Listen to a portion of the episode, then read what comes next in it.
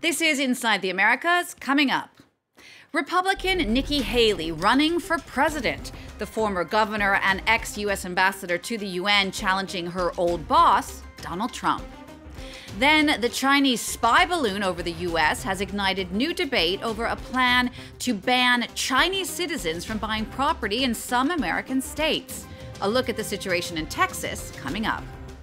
And we'll follow migrants making a treacherous crossing through a Colombian jungle into Panama. The ultimate goal? Reaching the U.S. I'm Genie Godula.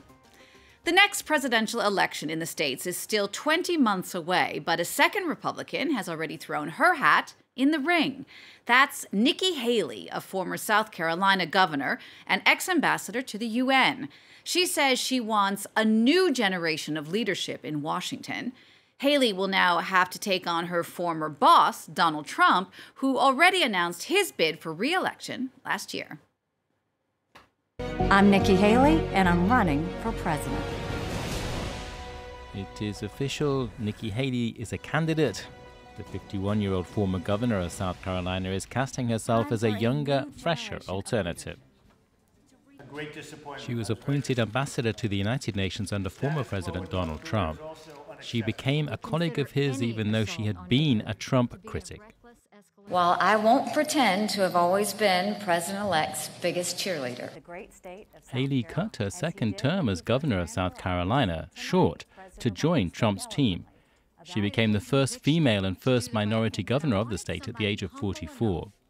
The daughter of Indian immigrants is known for bridging the racial divide. She was thrust into the national spotlight in 2015 after a white supremacist killed nine people in a Charleston church, an event that prompted her to push for the removal of the controversial Confederate flag from the state legislature.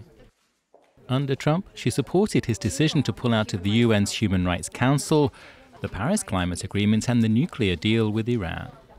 In this warehouse, is concrete evidence of illegal Iranian weapons proliferation. After leaving the Trump administration in 2019, Haley returned to South Carolina and wrote two books. In 2021, she announced she wouldn't consider a White House bid if President Trump was running. That's not how it has worked out. I don't think you need to be 80 years old to go be a leader in D.C. I think we need a young generation to come in. While most national polls show Nikki Haley in single digits, she has got a record of winning tough races. If she does secure the Republican ticket, she will be the first woman and the first non white person to do so. The alleged Chinese spy balloon over the Americas last week brought new attention to proposed laws in several states that would ban citizens of China from buying property in the U.S. Critics say the proposals hark back to racist laws from the early 1900s preventing Asian Americans from owning land, homes, and other buildings. Emerald Maxwell has a closer look now at one bill being considered in Texas. Stop discrimination! They say their community is being unfairly targeted. A proposed Texas law would ban Chinese citizens from buying land or property in the state on national security grounds. That would mean that people with Chinese heritage who live in Texas but aren't US citizens wouldn't even be able to buy a home. For the past eight years, I paid my tax. You know, I'm working hard, and uh, we just had a, a, little boy last July. So we're thinking about buying a, a, new house for him. But now this bill came out, like uh, it's suddenly like my, all my American dream has been uh, smashed. The law would also bar Russians, Iranians, and North Koreans from buying real estate but foreign born Chinese make up the largest community of the nationalities singled out in Texas. It wouldn't be the first such law in the US. States such as Oklahoma, Minnesota, and Iowa have bans on foreign ownership of agricultural land amid food security concerns. Texas has already passed a law barring infrastructure projects with links to the Chinese government, but the new bill would go further by applying to all property and to all Chinese citizens simply on account of being from China. This Texas lawmaker says it's prompted more by rising anti Chinese sentiment than any legitimate security concerns. For a long time, our community has been used as a scapegoat for the rest of the world.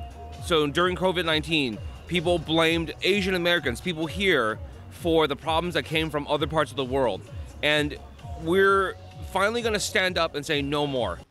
The Chinese Foreign Ministry has responded that such a ban would violate the principles of market economy and international trade rules.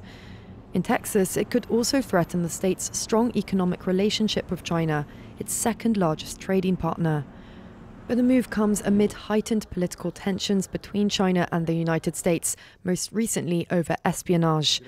After the US shot down a number of suspected Chinese spy balloons in American airspace. Next, in Colombia, a team from our sister channel, France 2, made a perilous journey alongside migrants crossing through treacherous jungles into Panama. They report now on how the migrants from as far apart as Venezuela, Haiti, and Africa all have the same goal getting to the United States. Loïc de La Mornais, Thomas Donzel, and Nicholas Rushworth explain.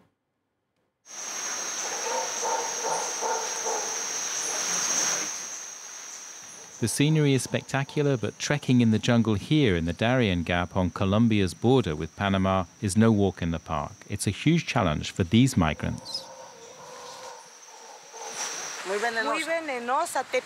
It's a coral snake. If it bites you, you're dead.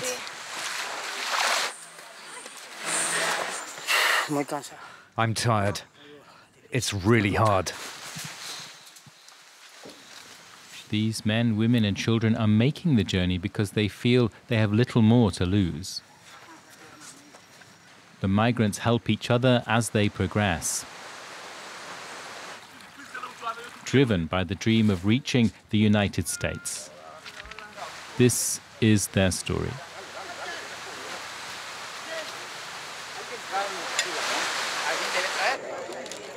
At 6 a.m. on their first day, they gathered at this camp on the edge of the jungle run by a Colombian drug trafficking cartel and were given final instructions before setting off.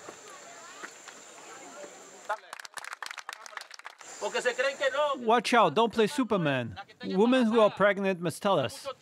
Some women give birth during their journey and the baby does not survive. Among those taking the journey, Fernanda and her daughter, and Manuel, they're from Ecuador and became friends on a boat to Colombia. They're aware of the risks. I know there are crocodiles and that we'll see corpses along the way. If you break a leg or you have a fracture, it's over. There'll be no help and you'll have to stay here. It's walk or die. But the worst thing would have been for us to stay where we were. The group of hundreds of migrants begins what is a grueling marathon that will last days. The Pan American Highway goes from the far north of Alaska to the southernmost tip of the Americas, more than 25,000 kilometers of road, except at Darien Gap, linking South America to Central America. There is no road for 106 kilometers. Instead, there's just jungle. The migrants have paid $350 each to the drug trafficking cartel to make the journey. That's a huge amount for these people who have already traveled a long way to get to this point.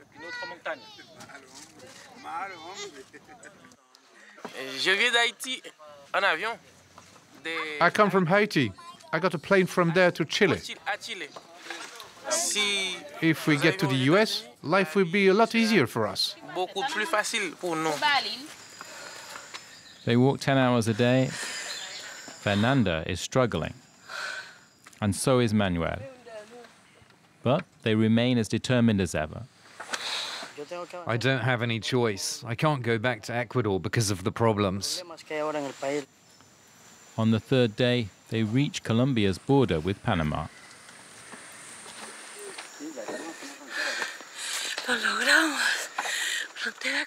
There's no customs office here, just a sign. We've made it. I'm happy but so tired. We've really made progress. Come on, let's move on. Fernanda that evening explained why she left Ecuador. Look at my scars. My ex boyfriend cut me. He slashed my arms. It was clear then that he was going to kill me. My daughter took the decision. She said, Mum, we've got to escape, leave. There were a few things in the house, such as a TV. We sold everything and left that evening. Manuel too opened up. He says he fled Ecuador because a drug trafficking gang wanted to recruit him and he refused. They broke into my house. They killed my pregnant wife and a friend. They wanted to kill all of us. I wasn't in the house at the time.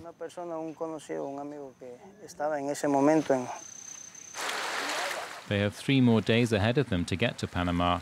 They have to cross streams and rivers, and along the way they see corpses of migrants who have died of exhaustion. The cartel is no longer in control, bandits rule here. They see the corpse of a woman who has been raped, and the body of a man that witnesses say was thrown from the cliff above. The journey continues with the hope that they can get through unscathed. Near the end, they come across a woman left behind by a group ahead of them. She is pregnant and cannot walk well after spraining her ankle. Some of the Haitian migrants built a stretcher for her.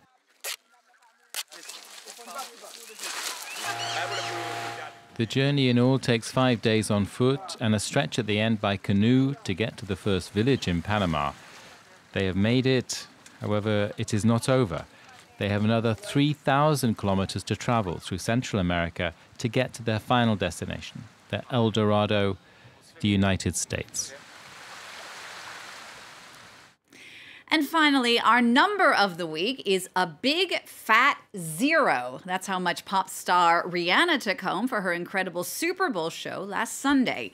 The 13 minute concert was the singer's first performance in seven years, where she also showed off her new baby bump. And while halftime performers at the Super Bowl are actually never paid, the final payout from the show seen by millions around the world can be huge. JLo's streams spiked by 335% after the 2020 Super Bowl. Shakira's went up 230%. In fact, the biggest Super Bowl success story was Lady Gaga back in 2017. Her album and song sales increased 1,000%. Well, that wraps it up for this edition. Thanks so much for watching Inside the Americas. We'll see you again next time for all the news from north to south.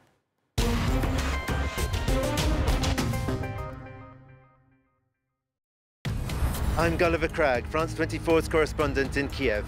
I'm forever crisscrossing Ukraine, Poland, and other countries in the region to keep you up to date with all the news from Central and Eastern Europe.